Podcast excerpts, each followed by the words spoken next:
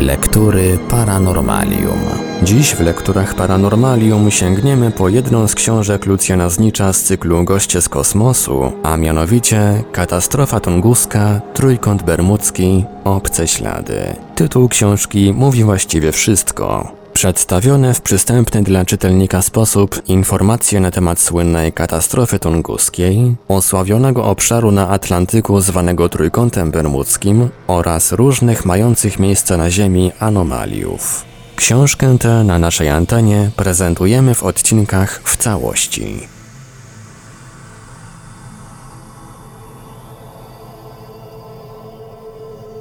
Gdy kometa machnie ogonem. Zaledwie kilka minut po niesamowitym wybuchu w tańce syberyjskiej, jeden z zesłańców politycznych w niedalekiej Kierzmie, świadkowie tego zdarzenia nie zachowali w pamięci nazwiska ani narodowości zesłańca. Kto wie, czy nie był to Polak, oświadczył. Za angarą upadła z pewnością albo planeta, albo kometa. Nad możliwością upadku planety przy dzisiejszym stanie nauki nikt oczywiście się nie zastanawia, ale komety? No cóż, Spróbujmy i tę propozycję rozpatrzyć możliwie wszechstronnie. Tym bardziej, że w ślad za anonimowym zesłańcem w ciągu minionych 70 lat co najmniej kilkanaście już razy wysuwali ją najznamienitsi specjaliści z całego świata. Z biegiem okoliczności, zaledwie dwa lata po katastrofie tunguskiej, wszyscy mieszkańcy Ziemi mieli okazję przekonać się, co oznacza zderzenie się naszego globu z kometą. Już od starożytności powracająca co 76 lat w pobliżu Ziemi kometa Haleja 19 maja 1910 roku miała przejść tak blisko naszej planety, że cała Ziemia miała się znaleźć w zasięgu jej ogona. Zdarzenie to nie powinno być dla Ziemi katastrofalne. Oświadczył już 10 marca 1910 roku na swoim odczycie w Muzeum Politechnicznym w Moskwie uczony rosyjski Morozow. Jestem przekonany, że jedynym skutkiem tego spotkania będzie gwałtowna burza magnetyczna, świecenie górnych warstw atmosfery, a także szereg burz i huraganów z gwałtownymi opadami i potężnymi wyładowaniami atmosferycznymi, które przejdą przez całą naszą planetę. Koniec cytatu.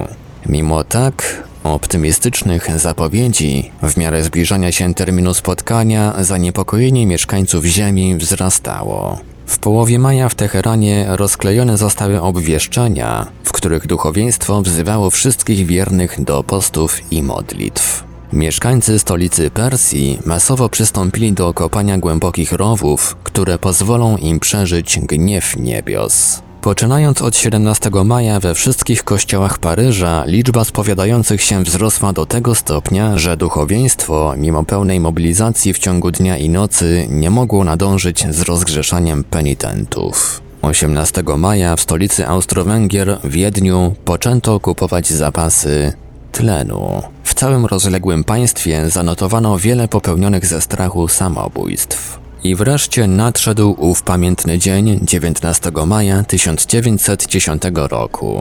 Dosłownie cały świat przyczaił się w strachu, pilnie obserwując wszystkie niezwykłe zjawiska, które będą towarzyszyć temu przerażającemu spektaklowi. Nam, żyjącym mimo wszystko na Ziemi w roku obecnym, happy end całego tego zdarzenia nie może być szczególnym zaskoczeniem.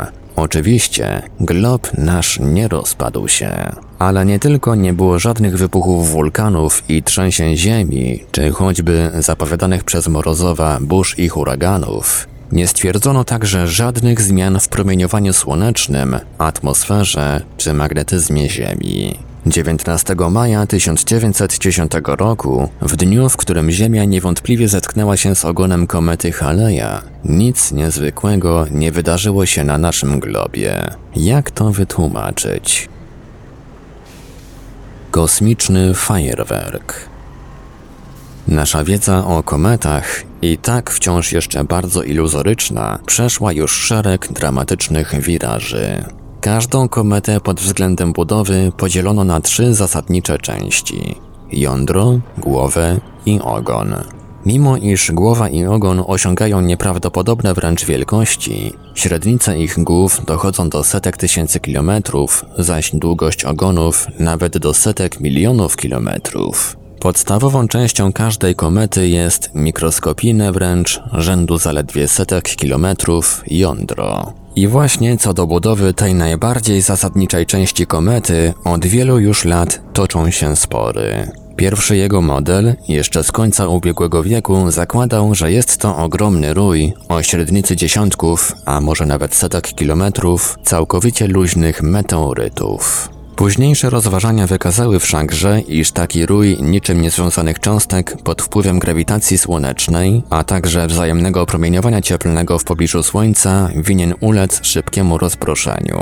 Tymczasem niektóre z komet periodycznych z powodzeniem przechodzą ten egzamin słoneczny już od setek albo i tysięcy lat. Dla potwierdzenia tego rozumowania przytoczyć mogę badania komety periodycznej Kochołtka 1973F, przeprowadzone przez pracowników Górskiego Obserwatorium Słonecznego Sibizmiranu w Buriackiej Autonomicznej Socjalistycznej Republice Radzieckiej, które wykazały, iż kometa ta sieje za sobą bardzo niewielką ilość mikroskopijnych meteorów. Zarejestrowano 1,2 meteora na godzinę o wielkości gwiazdowej nie przekraczającej plus 3,5. Na początku tego wieku narodził się więc nowy model jądra komety, tym razem złożony z kilkuset ogromnych brył materii o średnicach rzędu dziesiątków, a może nawet setek metrów. Jednakże znów teoretyczne obliczenia wykazały, że swobodnie obracające się takie bryły powinny raz po raz ze sobą się zderzać i, tracąc część drobnych odłamków, a przede wszystkim energię, łączyć się w końcu w jeden monolit.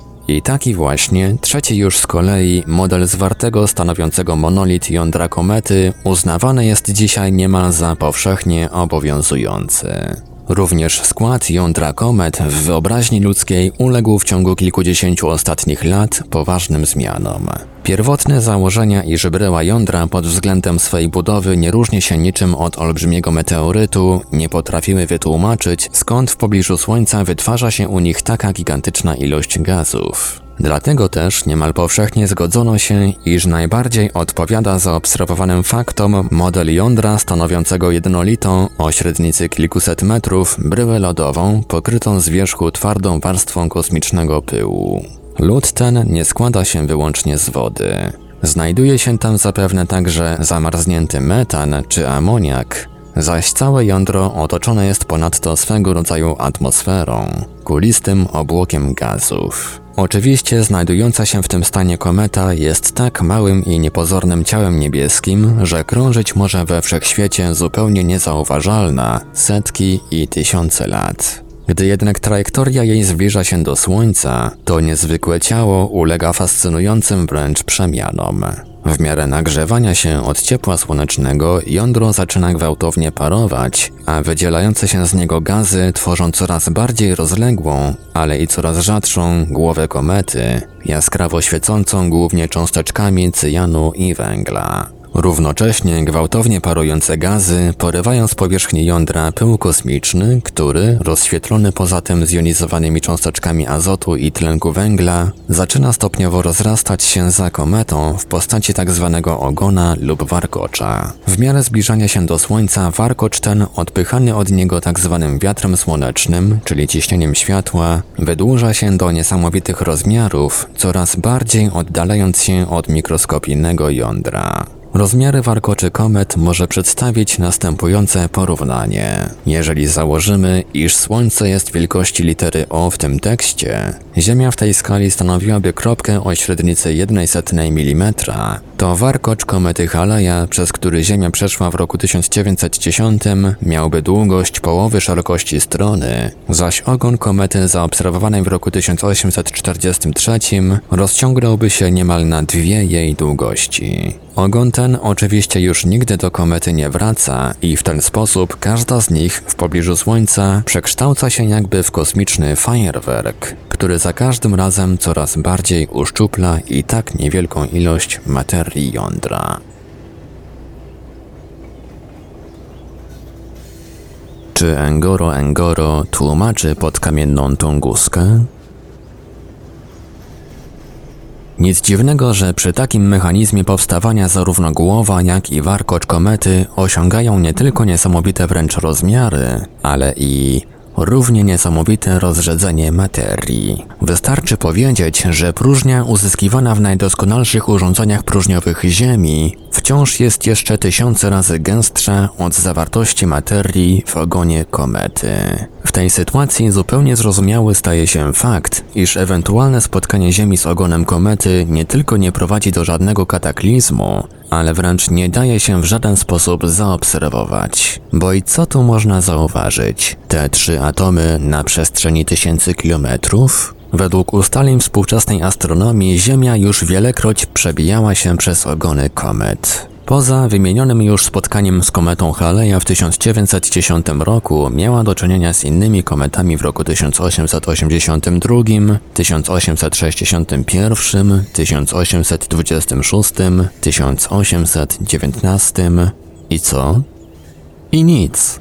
Współcześni świadkowie tych zdarzeń nie tylko je bez szwanku przeżyli, ale nawet do swej śmierci w ogóle się o tym nie dowiedzieli. Ale nie dajmy się optymizmowi całkowicie zamroczyć. Kometa, jak wiadomo, składa się z trzech części i o ile jej głowa i warkocz stanowią właściwie tylko widomy ślad jej istnienia, o tyle jądro, choćby i stosunkowo niewielkie, jest przecież zwartą masą materii. W latach 1927 i 1930, gdy dwie kolejne komety przelatywały stosunkowo blisko Ziemi, astronom francuski Baldier ocenił średnicę ich twardych jąder na około 400 metrów. Cóż to jest w skali astronomicznej 400 metrów? A przecież wynika z tego masa dochodząca do 32 milionów ton. Zdarzenie z taką masą dla całego naszego globu ziemskiego to już nie przelewki. Oczywiście zdarzenie z jądrem komety to wcale nie tak częste zjawisko jak przejście przez jej ogon. O ileż łatwiej jest trafić w taki rozciągający się na setki milionów kilometrów welon, niż w zwartą grudkę, której średnica nie dochodzi nawet do połowy kilometra. Niemniej jednak i takie spotkania, przynajmniej według niektórych astronomów, miały miejsce. Według obliczeń naukowca amerykańskiego Russella zdarza się to wprawdzie tylko raz na 80 milionów lat. Niemniej zwolennicy tej idei powołują się co najmniej na dwie astroblemy spowodowane, według nich, trafieniem w kulę ziemską jąder komet. Jedno z tych astroblem jest jezioro na półwyspie Labrador o głębokości 500 metrów i średnicy otaczającego je wału 3,5 km. Drugą zaś jest ukształtowana w postaci krateru o średnicy aż 18 km góra Engoro Engoro w Afryce Centralnej. Szczególnie ta ostatnia astroblema ze względu na swą wielkość może sugerować zderzenie z ciałem kosmicznym o średnicy rzędu setek metrów. A że mimo zniszczeń struktury wokół krateru na przestrzeni dziesiątków kilometrów nie udało się nigdzie znaleźć śladów substancji meteorytowej, łatwo stąd wysnuć wniosek, że astroblema jest widomym dowodem uderzenia w Ziemię jądra komety. Minimalna ilość pokrywającego jądro pyłu kosmicznego rozproszyła się lub spłynęła w powietrzu, lód zaś w momencie wybuchu wyparował. Czy Engoro Engoro nie jest więc przypadkiem prototypem katastrofy tunguskiej? Pulchne jądro komety. Trzeba stwierdzić, że hipoteza ta ma wśród badaczy tunguskiego dziwu bardzo wielu zwolenników. Prawdę rzekłszy, już nawet sam Kulik, nie widzący zresztą jeszcze wówczas zasadniczych różnic między dużym meteorytem a jądrem komety, wysunął w roku 1926 przypuszczenie, że mógł to być żelazny fragment jądra komety Pons-Winecke, która wraz z deszczem meteorytów, butydów, regularnie co roku 30 czerwca krzyżuje się z orbitą Ziemi. No, o żelaznych fragmentach dzisiaj już nie ma nawet co wspominać, ale do koncepcji jądra kometarnego od czasów Kulika powracano jeszcze, według moich obliczeń, co najmniej 13 razy. Już cztery lata po Kuliku hipotezę tę ponownie wysuwa znany angielski meteorytolog Whipple. Wkrótce przyłącza się do niej niedawno zmarły astrofizyk radziecki Fiesienkow. Jądro komety stanowi oczywiście, według tych autorów, bryłę lodu, która, zderzywszy się z powietrzem, pod wpływem jego oporu nagrzewa się do tego stopnia, że całe jądro jeszcze na wysokości 5 do 6 km nad tajgą eksploduje. Mimo iż moc wybuchu uznana została przez Wisjenkowa za porównywalną z bombą atomową z nad Hiroshimy, nie pozostał po nim ani krater, ponieważ wybuch nastąpił zbyt wysoko nad ziemią, ani żadne resztki, bowiem lód po prostu wyparował. Fiesienkow nie podaje wprawdzie nazwy komety, ale wyręczają go w tym inni zwolennicy tej hipotezy. W roku 1958 jeden z autorów obciąża tym kometę Encke, którą zresztą rzeczywiście w roku 1908 obserwowano w pobliżu Ziemi. Siedem lat później natomiast, w roku 1965, inny autor oskarżył o to kometę 1874-2. Tezę o wybuchu jądra kometarnego podtrzymuje następnie jeden z głównych badaczy fenomenu tunguskiego, radziecki geolog i mineralog floreński. Trzy razy kierował on ekspedycjami na terenie podkamiennej Tunguski w latach 1958, 1960 i 1961. Opracował szczegółową mapę zniszczeń leśnych, pobrał próby gleby z powierzchni 10 tysięcy kilometrów kwadratowych i wreszcie doszedł do wniosku, że mogło to być tylko lodowe jądro komety. Po nim do podobnych rezultatów dochodzą następni naukowcy radzieccy Mickiewicz, Brusiencow, Milchikier. Rzecz szczególna jednak. Im hipoteza ta staje się bardziej zwarta, tym jądro komety staje się bardziej rozproszone. Kulik mówił o żelazie, Whipple i Fiesenkow o zwartej, naszpikowanej jeszcze kamiennymi odłamkami bryle lodu, Floreński i jego następcy już tylko o czystym lodzie. W roku 1976 kierownik następnej wyprawy do podkamiennej Tunguski, profesor Wasiliew, wyraża podejrzenie, iż była to kometa zbliżona do meteorytu, gdyż w skład jej jądra wchodziła sypka materia chondrytów węglowych, zaś koncepcja wysunięta w tymże roku przez akademika Pietrowa mówi już tylko o jakiejś formacji w rodzaju bardzo pulchnego śniegu, złożonego z łatwo sublimujących, czyli przechodzących bezpośrednio z ciała stałego w parę z ominięciem stadium cieczy, substancji. Czym wytłumaczyć to coraz wyraźniej widoczne formalne rozpływanie się jądra rzekomej komety? Kometa w roli bodźca postępu. Przyczyny są bardzo proste.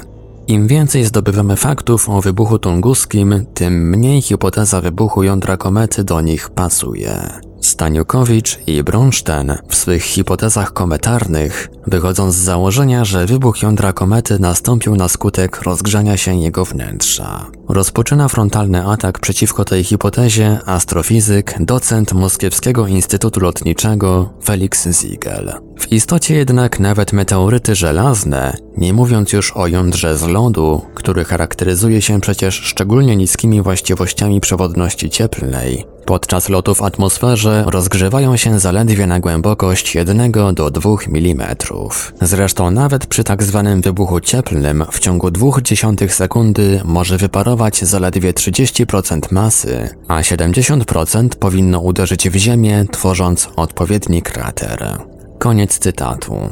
Jasne jest, że nie ma najmniejszego sensu tworzyć jakichkolwiek hipotez ad hoc, w rodzaju hipotezy o niezwykle pulchnej śnieżnej bryle, która uległa gwałtownemu zahamowaniu. Występuje przeciwko śniegowi Pietrowa i Lewina z kolei sam Bronszten. Gęstość ciała tunguskiego musiała być rzędu co najmniej dziesiętnych części grama na centymetr sześcienny, a nie setnych albo i tysięcznych, bowiem ciało o takiej gęstości w ogóle nie mogłoby wejść w zwarte warstwy ziemskiej atmosfery i w dodatku przelecieć w niej setki kilometrów. Koniec cytatu.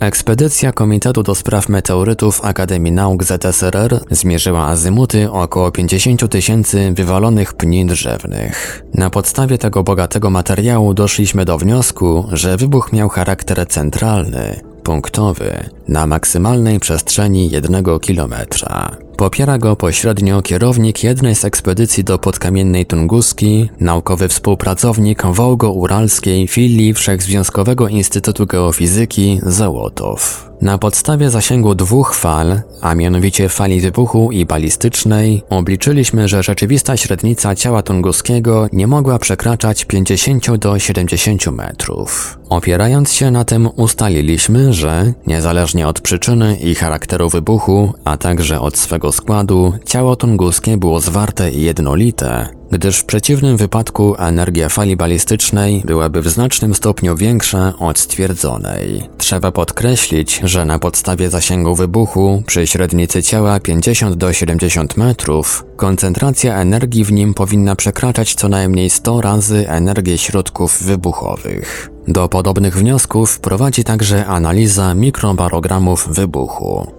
Są one podobne bardziej do mikrobarogramów wybuchów jądrowych, aniżeli chemicznych czy wulkanicznych. Koniec cytatu.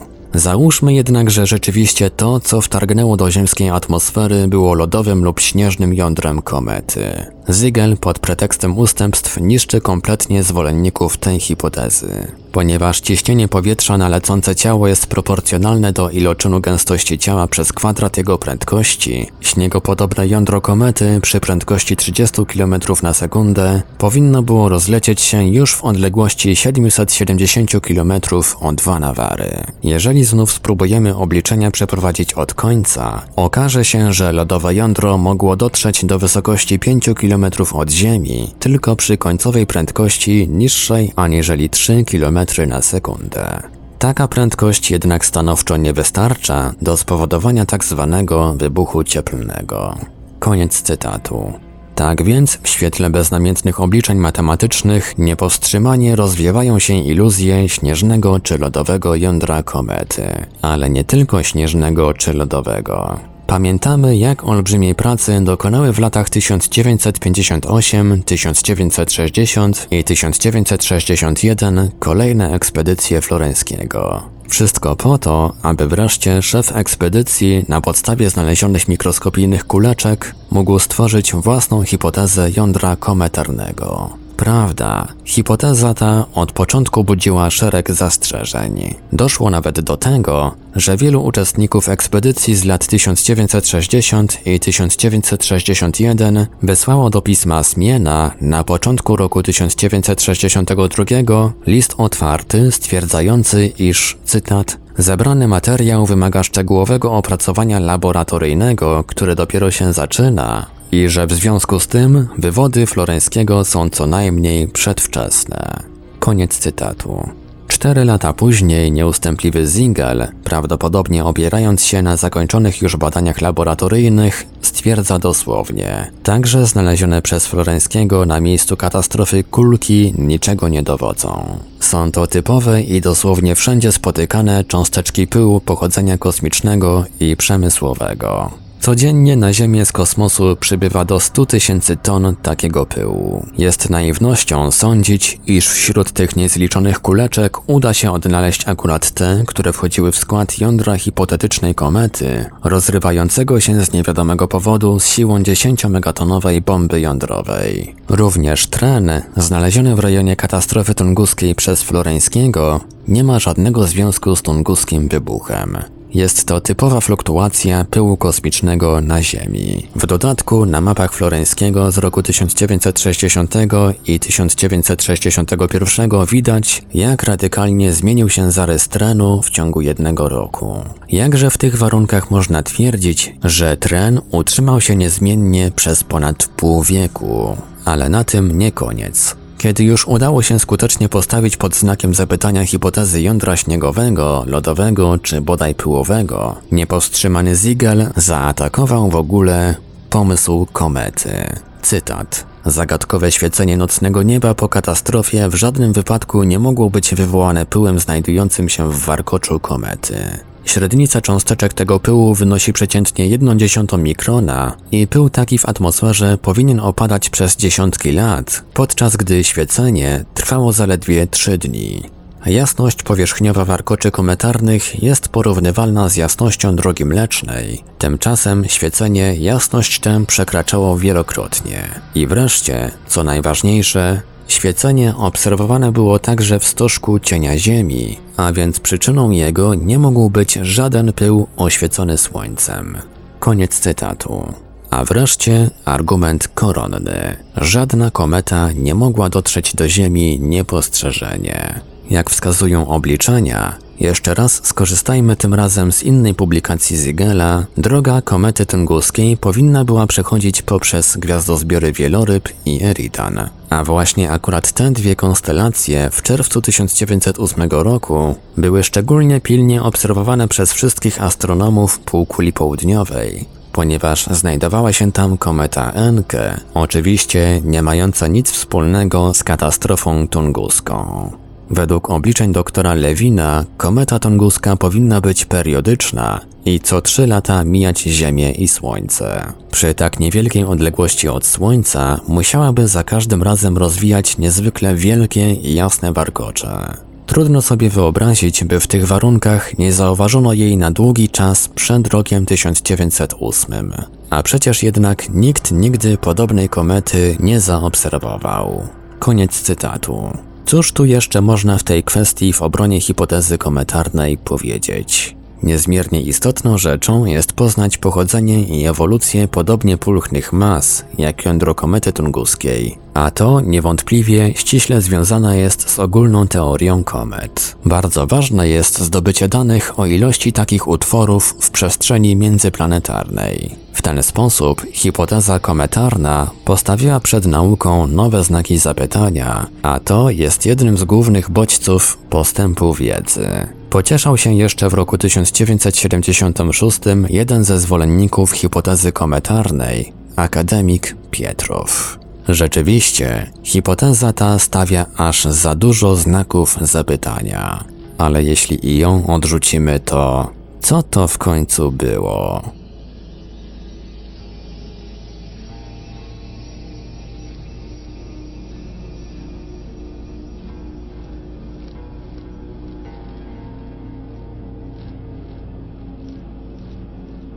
W Radiu Paranormalium zaprezentowaliśmy fragment książki Lucjana Znicza Katastrofa tunguska, Trójkąt Bermudzki, Obce Ślady. Dalszy ciąg w kolejnym odcinku Lektur Paranormalium. Archiwalne odcinki Lektur Paranormalium znajdziesz do pobrania w archiwum naszego radia na stronie www.paranormalium.pl.